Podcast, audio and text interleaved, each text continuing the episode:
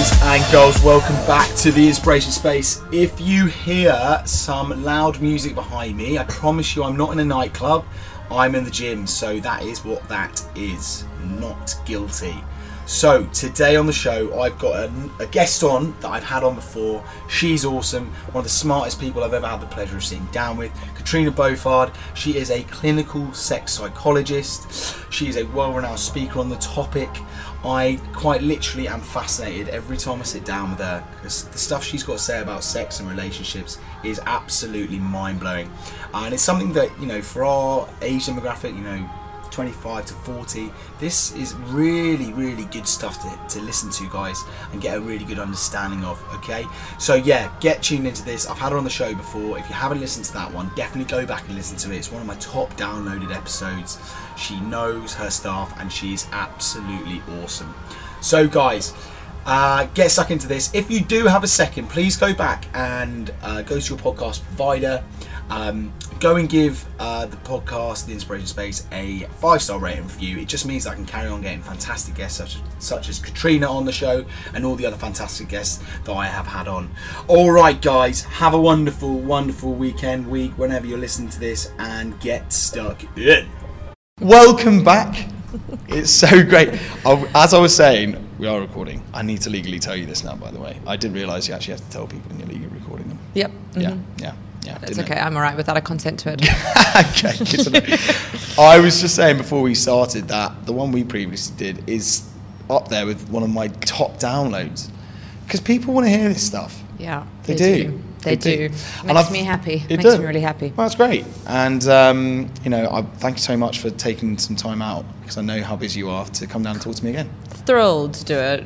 Great. I, I, don't, I don't know if you, you asked me to do this or I think I said, like, I'm doing this again. I don't know who well, did it was, what. It was good fun last time. It was great fun. It was great. good. And we spoke about so much. We did. And so much. With you, I could have felt like you could have talked about any of those topics for a podcast episode at a time. Oh, thanks. That's nice to hear because, I mean, that's what I want to do one day.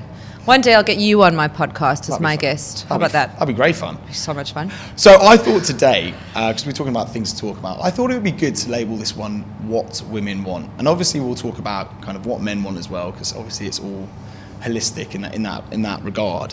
But I thought that would be that would be a good approach, and I, and I thought it would be good to kind of go back to and talk about how people's kind of perceptions and expectations and uh, views towards the opposite sex develop from a young age. So I, I think you know, inter- I'm not. I'm going to try and not use this as a personal session, because, but I know there are so many people that think about this kind of stuff from my from my age category and and and sex. So where do people's perceptions and expectations of the opposite sex start to develop? Can we talk a little bit about that? Yeah. We yeah we can. Um, I think maybe just just as a little disclaimer before we we talk about it. One, we're talking about heterosexual relationships, right? Yes. Okay. And two, we're talking about cisgendered men and women, right? So that means people who identify as masculine, uh, men, and people who identify as feminine, female. Sure. Uh, not masculine, feminine, male and female. I'm going to blame the heat for any brain brain mush. Um, so le- yeah, so we're just talking about cisgendered men and women, right? In sure. heterosexual relationships. Because I'm sure going the other way could be another podcast episode in itself. Oh, absolutely. I mean, that's a whole other topic for like several podcasts. Well, there we go. Okay, so talking about you know the origins, yes. right? Yes. The origins of where do our experiences towards the opposite sex, our interest in the opposite sex come from, and that's assuming you're interested in the opposite sex. For me, if we get really into it and look at the theory of it, mm-hmm. um, it's more about the type of partner we're looking for than, you know, the um, physical attributes that they might have. Yes, we know we might like a tall, dark, and handsome guy or a you know, five foot four blonde lady with blue eyes. You know, on the physical attribute side, that's just a, a characteristics thing um, that w- actually relates to a theory called the matching hypothesis. So we will find ourselves attracted to somebody who we believe is of the same attractiveness level as ourselves. Um, but if we take it deeper in terms of what kind of partner we look for, mm there's a very interesting theory that speaks to how we will unconsciously choose a partner that has parts in them that we are missing. So, as an example, if one person really struggled when they were little to feel noticed, they may try and find a partner who makes a big fuss of them. So they're looking ultimately for a partner who's going to fulfill something that wasn't met for them as a child. So I think when it comes to talking about relationships and talking about attraction to the opposite sex, we've obviously got the physical stuff, but then the emotional stuff, I believe, really goes way back to childhood and to the relationships that we have with our primary caregivers, who are most often our parents, Sure. mom and dad, usually. Yeah.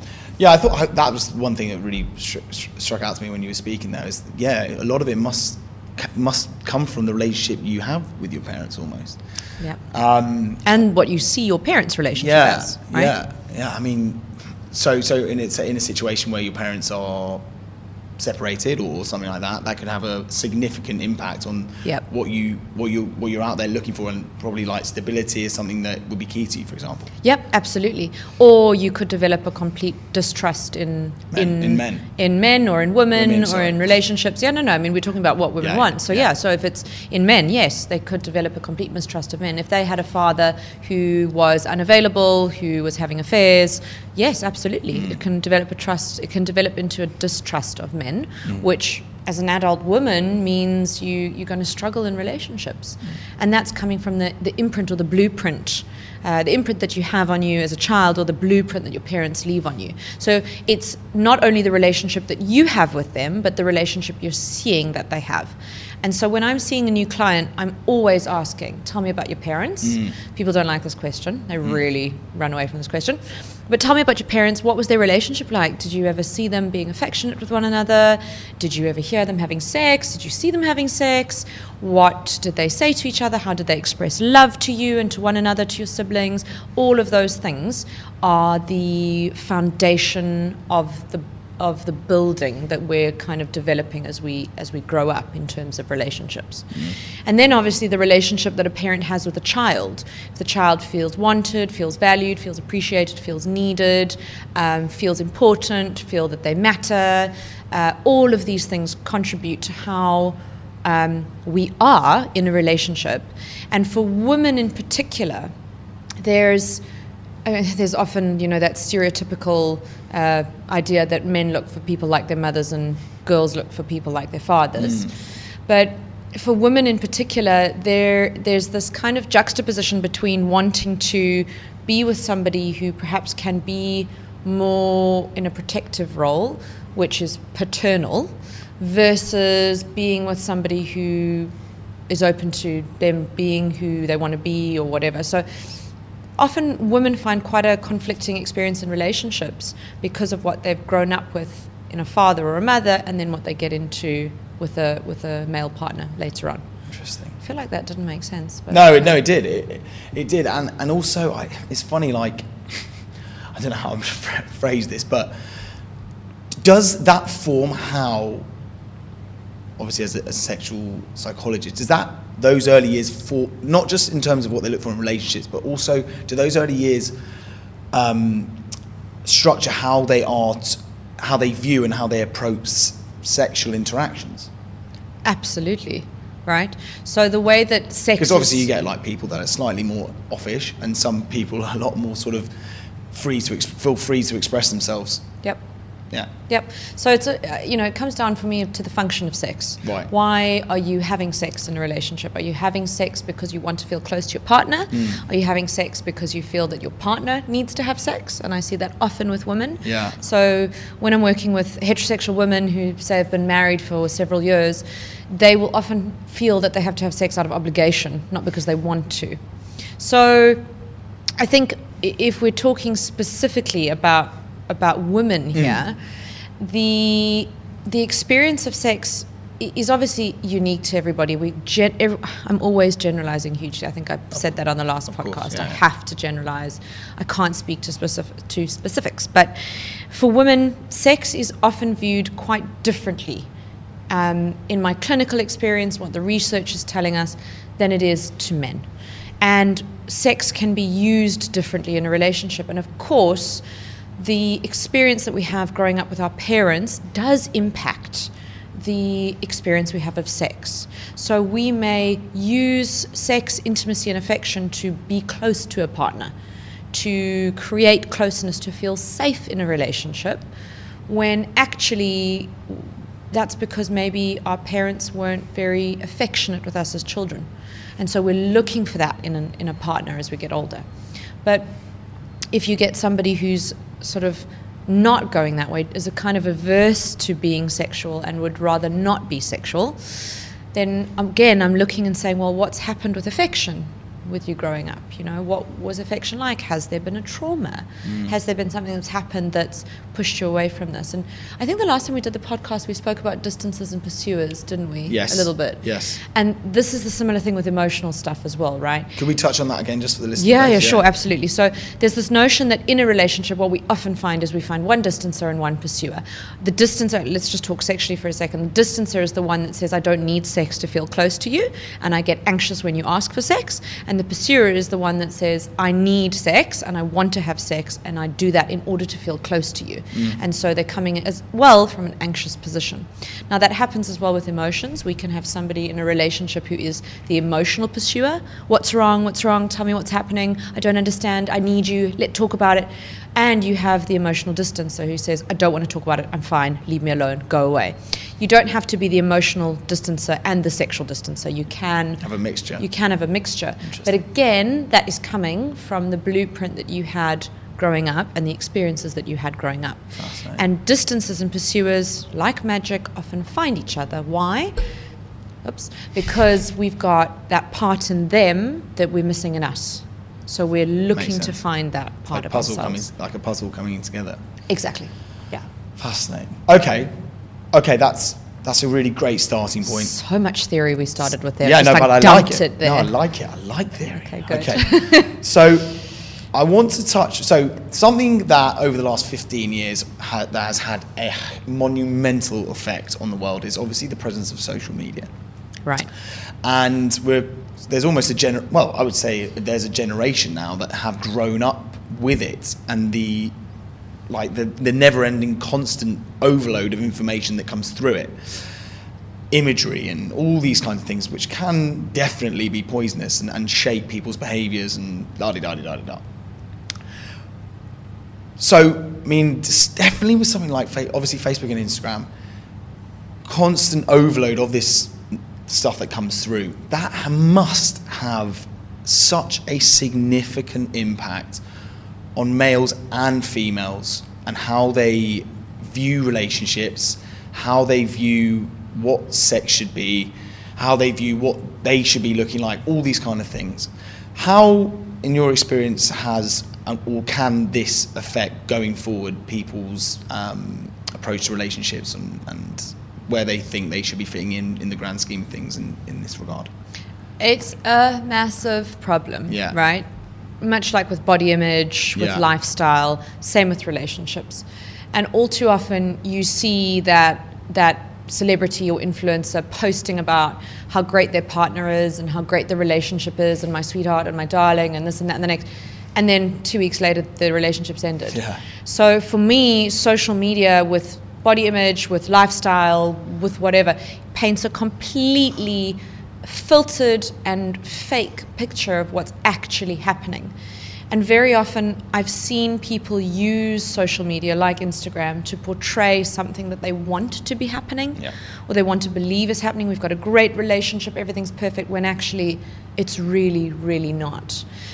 And so, you know, much like the negative influence that a celebrity like Kim Kardashian can have on people using lollipops to lose weight, right? You know exactly what I'm talking about. It's um, it's the same with with relationships. If you're seeing your role model, a celebrity, post and that they've got this fantastic relationship and everything's perfect, and yours isn't like that, and every relationship you've experienced isn't like that, the instant thought is, "What's wrong with me?" Absolutely, yeah, hundred percent. Instant. So true. So true. Right? Even I even hear from women, you know, I went to a book club, and book clubs, let's be honest, are not generally about books. Um, that, you know, going to book clubs and saying, well, everyone else in the room said they'd had an orgasm before, I haven't. Uh, what's wrong with me? And so many women just going along with the conversation to, to perpetuate that, that, yes, I'm normal. So this idea of what's wrong with me gets internalized deeper and deeper and deeper through social media.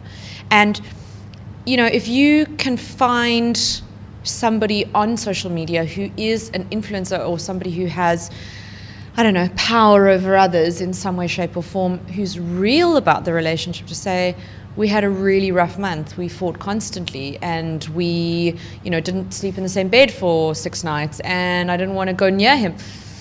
I don't know how many followers they'd have. Mm. People don't like that realness. There's like that fine line between I want to see the real, but I also want to see Kim Kardashian with the lollipop, lollipop in, her mouth. Yeah, it's so true. Right? It just creates this expectation, doesn't it? Like, and it's. I've got a great. I've got a great line for you. Porn creates such false expectations of how quickly a plumber will get to your house. that is so so. Porn's a good one. I mean, that's definitely a great topic. I mean, oh, we're going to talk about expectations. How long have yeah, we got? Yeah. Wow. I mean, porn is a, is a, is a great one because obviously, you know, me going to boarding school and I've got a very strong group of mates. Obviously, porn's like you know something that's talked about. Let's be honest, let's put it out there. Yeah. We've grown up with it. So, um, it, was it a male only boarding school? Uh, no, it wasn't. Oh, co-ed. Okay, I was going to yeah. say it's only access to women is pornography. Yeah, so. exactly. But it, you know, it's it's an interesting one because it probably in some. I mean, I know I know some guys that probably arguably have a porn addiction. Absolutely. I mean, is that that must be a thing, and it's so dangerous. Common. That's super. Da- I know Terry Crews had it. You know, yeah, yeah, Terry Crews. I mean, he talks openly about it, about having a porn addiction and how it almost brought his his relationship to the ground. Yeah, and I see it so often. That's fascinating. So and often. okay, let's talk about the background behind that. That's I find that very interesting. Okay. Not that I, I really don't have a porn addiction. I mean, I, I yeah, I never, you know, I watch porn in my life, but it's not something that I, I don't. I see the logic behind doing that over actually having a sexual interaction with someone. Right. That okay. So let's talk just two things before we get into the answer yeah. of that question. The one is what is an addiction? Yeah. And actually, what we call it, we don't call it an addiction. Uh, it's a it's compulsivity. So sexual compulsivity. So either what you would think of as a sex addiction or a porn addiction, compulsively needing to seek out that level of arousal, that stimulation from porn, right? Yeah. So that's the first thing. So generally, when we're talking about something that is uh, would be classified as a sexual compulsivity, it's impairing day-to-day function. Okay, it's sort of getting in the way of you living each day. Sure. It's becoming something that has to happen, not something that you'd like to happen. And it's causing you distress or it's causing others distress, perhaps some that you're in a relationship with. And I think what you just said is so fundamental. It's not replacing the partner. Mm. When it starts to replace the partner, we don't automatically say that there's a, an issue there, but uh, a compulsivity there, but we do say that there is an issue. If, if you're using porn to replace your partner, why? What's happening there? Uh, that was the first thing. Now I need to remember what the second thing was, and I'll obviously remember it in a moment. But when it comes to porn, oh yes, I remembered.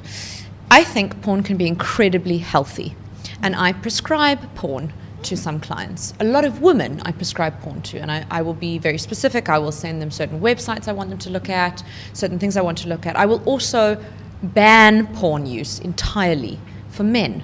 That's what I'm often having to do when we think about men and women, there is this expectation that men just watch porn, and there's almost this hush hush that women do it too. Yeah, yeah, yeah. Right? Oh, guys just watch porn at boarding school, porn, cool, whatever.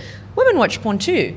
Mm. Um, I was reading about about um, stats released from Pornhub that women searching for porn increased by 400% last year wow. on Pornhub. Huge. So women want to watch porn, but they don't want to watch the same porn men are watching. So we can talk a little bit about the differences between men and women, and then we can talk a little bit about the expectations that it's creating and how it can come into this notion of our ah, what's wrong with me? Am I normal? Sort of thing. So men and women generally watch very different porn. what research has found is that women are far more psychologically flexible than men. So, what that means is they're far more open to watching some bondage, some girl on girl action, guy and two girls, girl and two guys than men are. Men are much more rigid in their thinking when it comes to, or in their choice and selection when it comes to porn. So women will far rather go and explore and be flexible in what they want to watch and how they're watching it than men will. Right. Really interesting. That is very interesting. Most porn is male centered, it's made for men, okay? And it, as I was joking about, you know, plumbers and things like that, it creates intensely false representations of real sex, incredibly false representations. So, this is where the healthy and the not so healthy comes in. Porn can be great in the right context and used for the right reasons for couples, for individuals. Porn can also be incredibly detrimental. And for most young men, porn is often the first view of sex, the first full on view of sex. You've heard about it, you've spoken about it, maybe you saw something on a friend's cell phone nowadays. You know, back then it was magazines and and VHS tapes, you know, dad's back cupboard, you know. Um, but that it's often, you know, watching porn is often a, a boy's first glimpse Yeah. into what sex is. And nowadays for women as well, for girls. So what they're seeing is a completely false representation of real sex. There's a fantastic um, illustrator. Her name's Hazel Mead, um, and she she did the most incredible poster of things you don't see in mainstream sex, with all these fantastic um, illustrations of you know somebody needing to pee and the cat standing staring at you and somebody falling off the bed and somebody pulling your hair like like as in lying on your hair not pulling it for sexual pleasure. Um, and and it went it blew up it went viral. And Yeah. i'm so grateful she turned it into a poster and it's sitting proudly in my office on my wall. Um, but it is 100% accurate because what you're seeing in pornography is male centered, is, I mean, I'm going to generalize, but women screaming top of their lungs how pleasured they are from having intense thrusting and pounding and vaginal and anal penetration and oral penetration all male centered and then all of a sudden they've gone like in 100 positions the woman climaxes and it's explosive and it's wonderful and then the man can climax or he comes on her face. Don't know many girls that want that to happen. Come on her boobs whatever. Like and then it's done Yeah.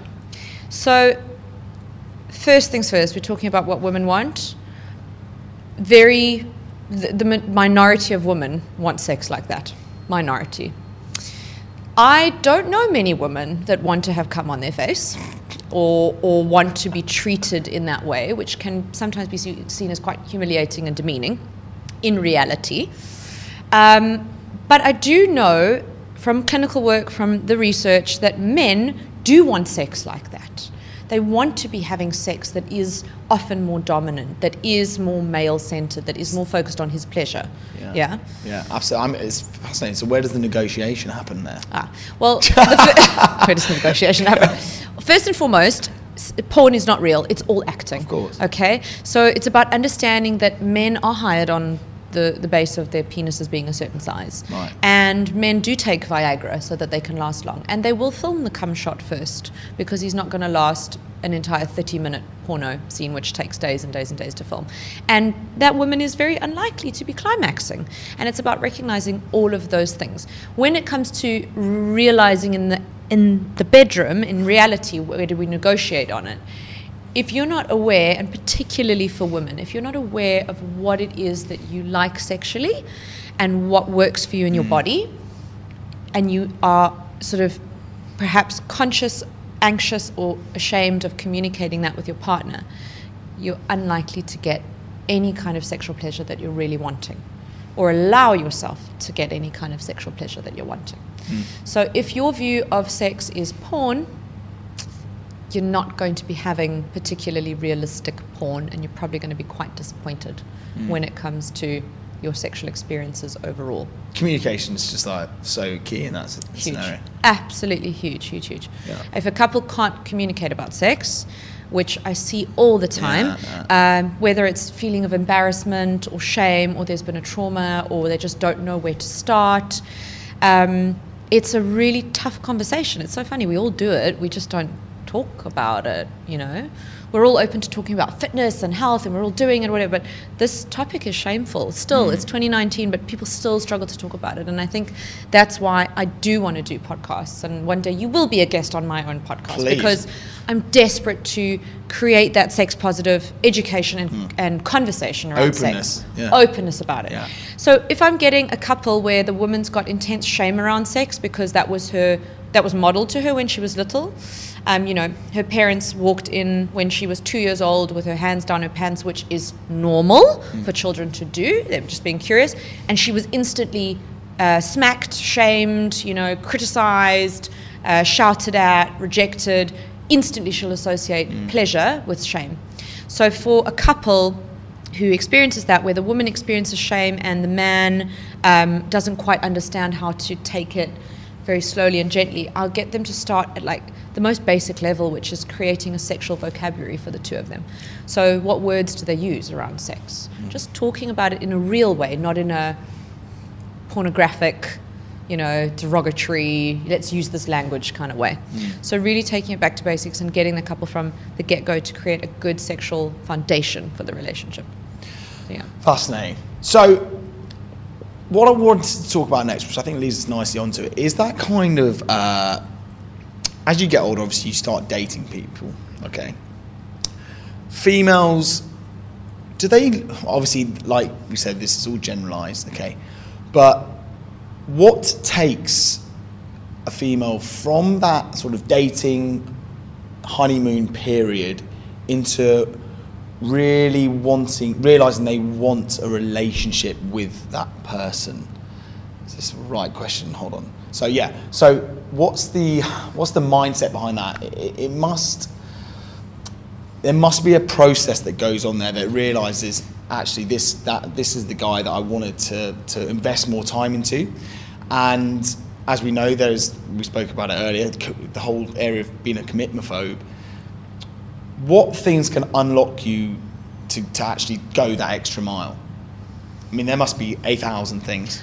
Yeah, it's, it's a difficult question to answer as well because everybody's different. Yeah. And some people will be terrified Yeah. to take that step and actually admit that they like somebody and that the other person likes them back and that there's this connection. But the way that I think about it is is if we break relationships down into three stages. Sure. First stage, passion. Yeah. Right? Oh, the intensity, I want to be around this person, like, like infatuation, I can't get enough of them.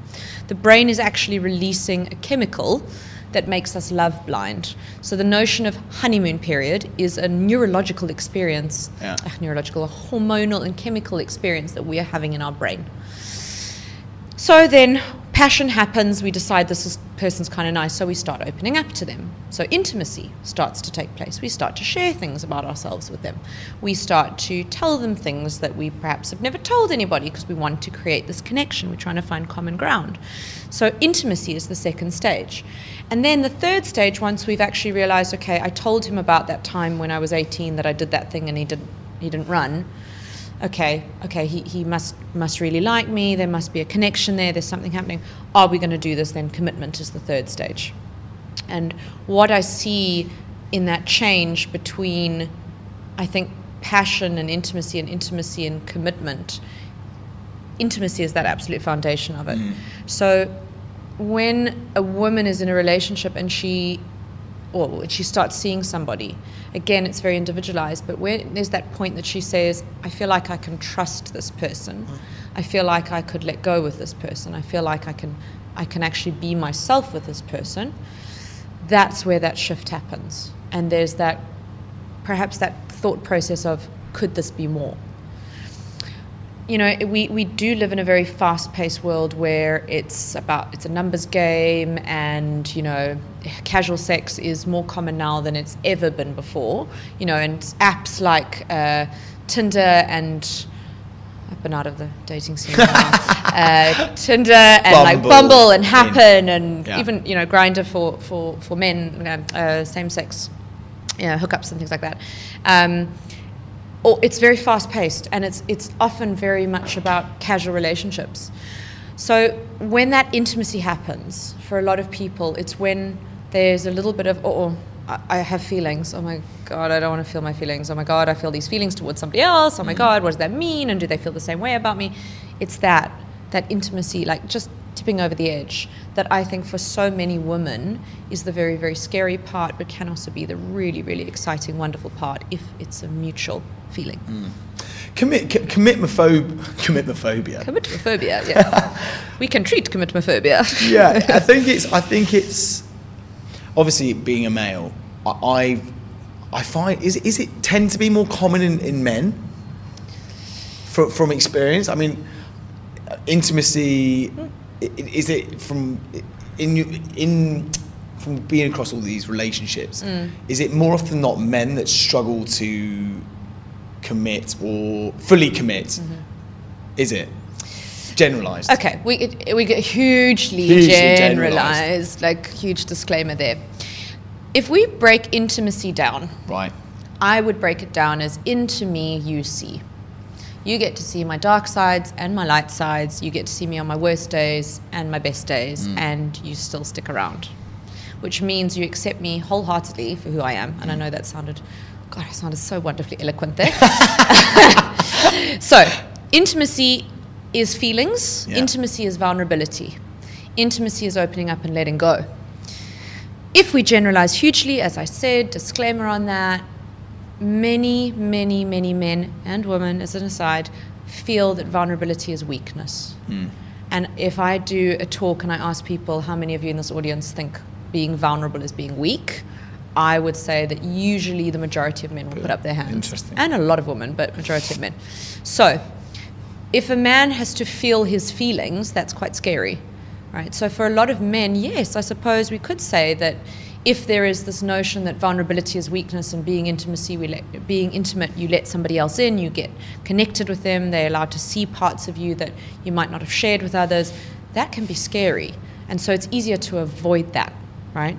Hence commitment phobe. Let me just have casual sex or just you know, jump between relationship to relationship, or as soon as it starts to get serious, I'm just not for me, and I'm going to check out. Yeah, or ghost. God, my worst. it's not a good behaviour. Don't understand why it's happening. Um, so you know, things like that. But the commitment phobe, that that term, which isn't actually a, a real thing, but what I would say is somebody who has has fear of commitment has something called an anx- anxious, uh, sorry, an avoidant attachment style. And if, if you bear with me, I'll tell you about a very interesting study that was done Please- please do. quite some time ago, but that speaks to attachment between a primary caregiver, argument's sake, the mother, and a baby. So we get three different, ty- or two different types of attachment styles: a secure attachment and an insecure attachment. And this is the attachment that we have to that primary caregiver, being the mother. So the secure attachment, mom brings baby into a room. Okay, scientists are watching through a one-way glass. There are toys on the floor. Mom puts baby down. Baby plays a bit. Mom gets up to leave. Baby checks where mom's going and isn't thrilled about mom leaving. Mom steps outside the room. Baby looks very concerned, doesn't know where mom's gone. Mom comes back in. Baby shows relief and carries on playing. Secure attachment. I don't like that my mom's left, but I do believe that she'll come back. And if she comes back, oh, it's fine. Oh, she just stepped out, sort of thing. In an adult relationship, it's sure, you know, go out tonight with your friends. I'm cool about it, really don't mind, and see you tomorrow morning. And I feel safe and secure in you going out to do that. And I'm not worried about our safety in the relationship. I don't need to phone you every five minutes to find out where you are. I don't mm. need you to, you know, stay with me all night just to keep me safe, sort of thing. Second scenario, so we get insecure attachment. We break that down up down into anxious and avoidant. So the anxious attachment style is a baby. Uh, mom brings baby into room. Mom puts baby down. Baby immediately gets upset. Mom leaves. Baby's very upset. Mom comes back. Baby will do one of two things. Will either cling to mom desperately, or will push mum away as if to say, "No, you hurt me. I'm gonna, I'm gonna reject you." Okay, so what we often see in adult relationships somebody who's very jealous, somebody who's overly scared of losing the partner, somebody who perhaps is quite needy or really needs a lot of safety or reassurance in the relationship, somebody who's worried when their partner goes away for business, all of those sorts of behaviors. And again, when the partner comes back, they may cling to the partner. And, and that may be physically or emotionally, or they could push the partner away and be angry with the partner for leaving them. So that's an anxious attachment style. And then finally, the avoidant one. Mom brings baby into a room, puts baby down, baby doesn't look too perturbed, mom leaves, baby ignores mom, mom comes back, baby ignores mom. What that tells us is an adult relationship, where whereas commitment phobe comes from, is I do not believe you will take care of my needs, so I might as well take care of my own. And I will not allow myself to to feel my feelings towards somebody because when I've done that in the past, I got let down and hurt. Mm. So as an adult, I often develop an avoidance of intimacy, a commitment phobia. Mm. And I don't allow myself to feel those feelings because it's too scary and I'm worried that I'll get let down again. So, if we loop back to what we were talking about at the beginning of the session, the imprint that our parents leave on us as an adult, Yes, in men, I very often see avoidance, and it's because, you know, just pull yourself together, stop crying, you know, boys don't cry. I, I, very often see that. So I'm, no one will come to me when I need, when I'm in distress, so I mustn't show my feelings to anybody. My feelings are bad, commitment phobia. And girls, girls are given more permission to feel their feelings.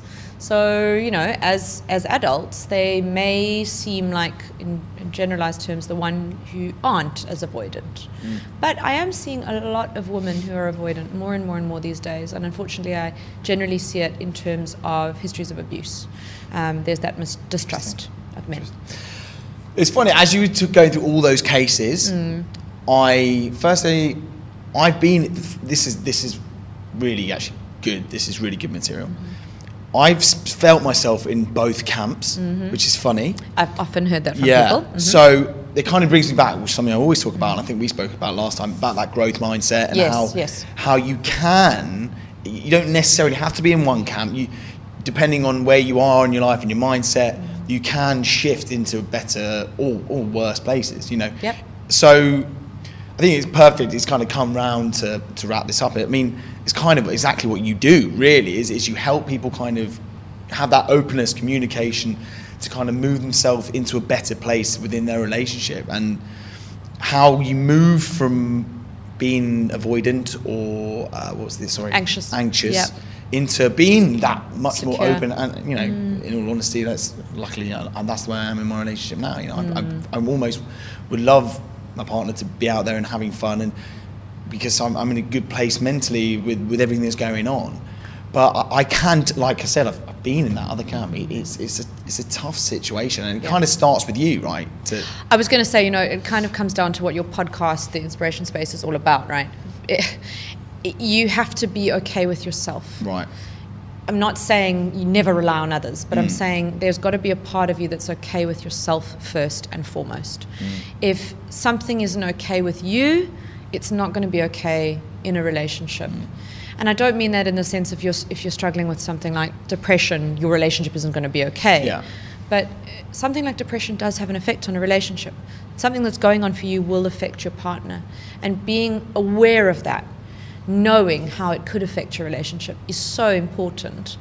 And yes, it can change. It really, really can. And one's attachment style from the imprint that we got as children can completely change uh, when we're adults and when we're in a relationship with somebody who, as I said in the beginning, has parts in them that we don't have, that we're missing, that we need. It helps us kind of stretch into that space and gives us that permission to, to kind of find that space. So if somebody, perhaps one of your listeners, hears this and thinks, "Oh my goodness, I have an avoidant attachment style," doesn't mean you'll always have an avoidant attachment mm. style or an anxious attachment style. It means that things can be different, but self-awareness is the first thing that needs to happen. And I'll give an example of perhaps you know I'm working with a client who's got uh, an anxious attachment style, and every time um, their partner leaves to see his family up north she flips out and gets so upset and worried. And then when he comes back, she kind of pushes him away and says, I don't want to be near you. It's about helping her understand where that's come from and what's really going on for her because it's not about him leaving her it's not about the relationship it's about what that means to, to her her, why why it's making her feel like that. Exactly.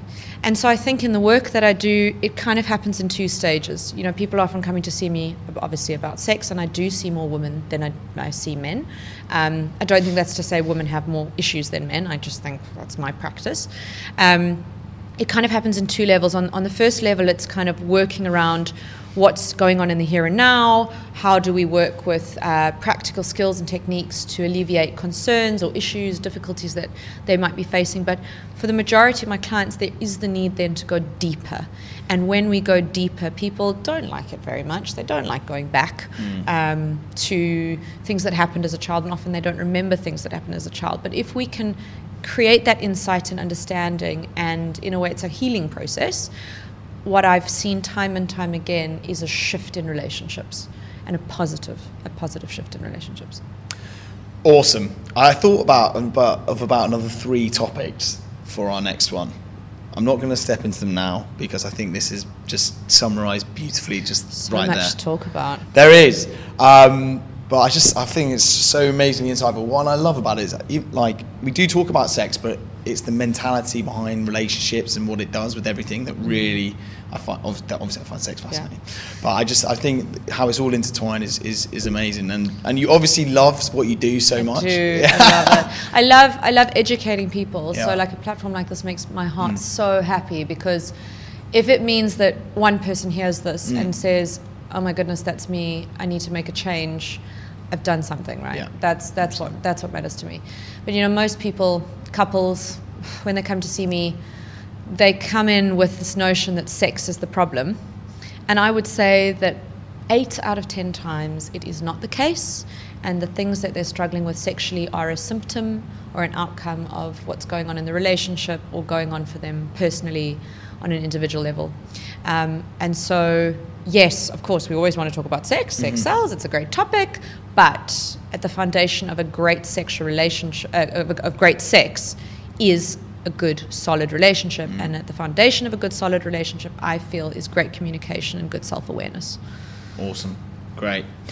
Can you tell us anything you're doing in the next six, 12 months? oh lots oh Yeah? but it's I mean, and, and where people can follow you and okay all that kind of stuff. god what am i doing in the next okay so Or uh, i'm presenting lots of workshops which is great i run a lot of women's workshops around the around the world. Uh, around the world, yes. I'm doing one in Cape Town in August, in Nigeria. I'm doing a couples workshop in November. I'm presenting at a, a global conference I'm very excited about in Mexico in October. I'm getting around a bit.